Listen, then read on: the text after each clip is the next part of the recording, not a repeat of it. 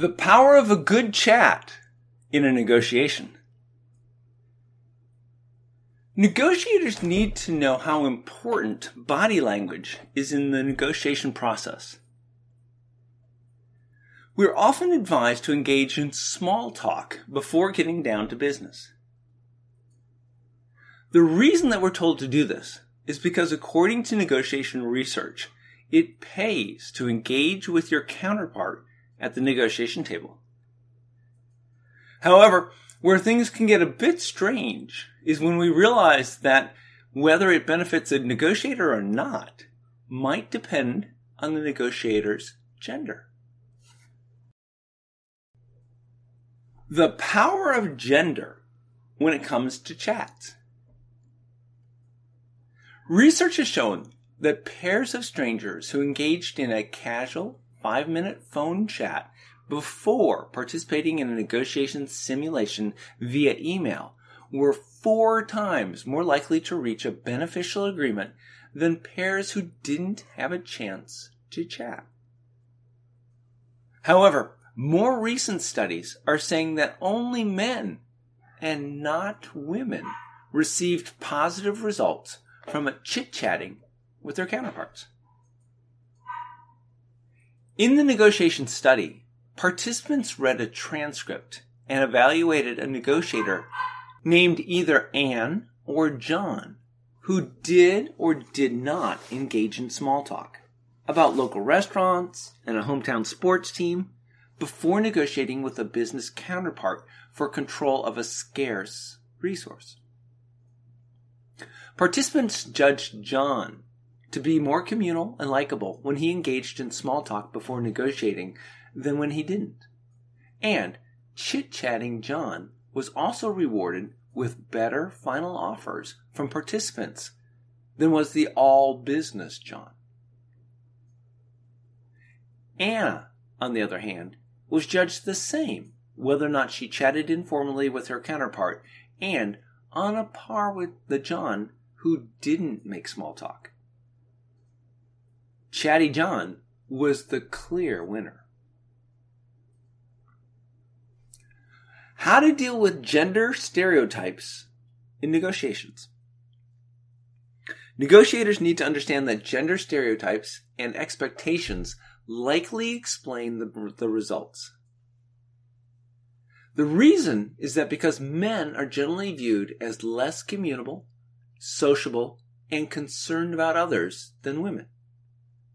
Men who buck this stereotype with small and unexpected communal behaviors, like making small talk, may be rewarded in a negotiation.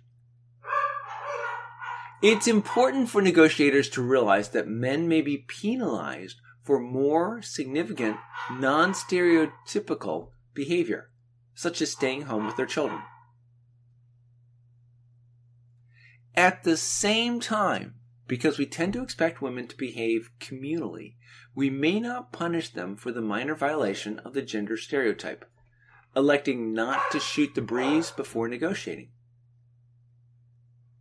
Women may need to find other ways than small talk to cultivate a positive regard in their counterparts. This doesn't mean that women should assume that they have carte blanche to skip the chit chat. As negotiators know, in the real world, idle conversation about the weather, sports, and so on can lead to discoveries of commonalities and connection that build bonds for male and female negotiators alike. What all this means for you. The reason that we take the time to engage in a negotiation is because we want to find a way to reach a deal with the other side. We're always looking for ways to become more successful in our negotiations.